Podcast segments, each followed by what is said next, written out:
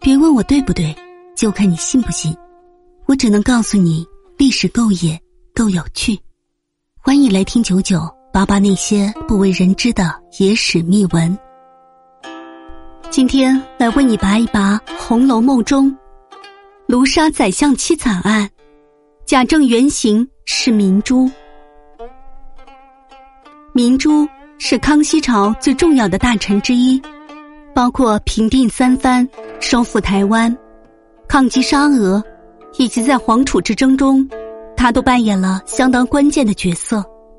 康熙年间发生了震惊全国的卢沙宰相妻事件，事件的主角就是明珠。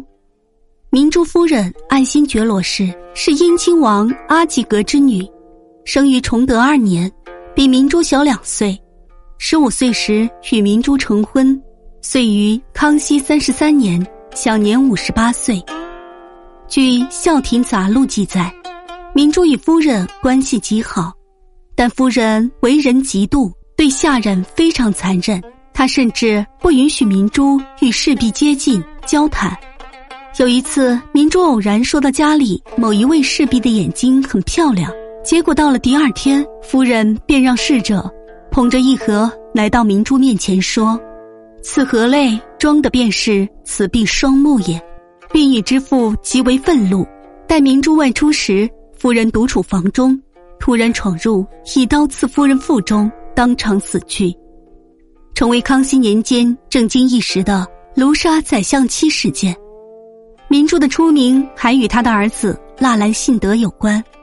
曹雪芹的祖父曹寅和纳兰性德关系密切，纳兰享誉文坛。两人多有诗作唱和，比如曹寅曾经写道：“家家争唱饮水词，纳兰心事几曾知。”后来曹雪芹既与信德之外祖家族的后人相交甚厚，后传《红楼梦》细写明珠家事，纳兰信德及贾宝玉原型，虽难免附会，但曹雪芹通过以上途径了解纳兰信德性格特征。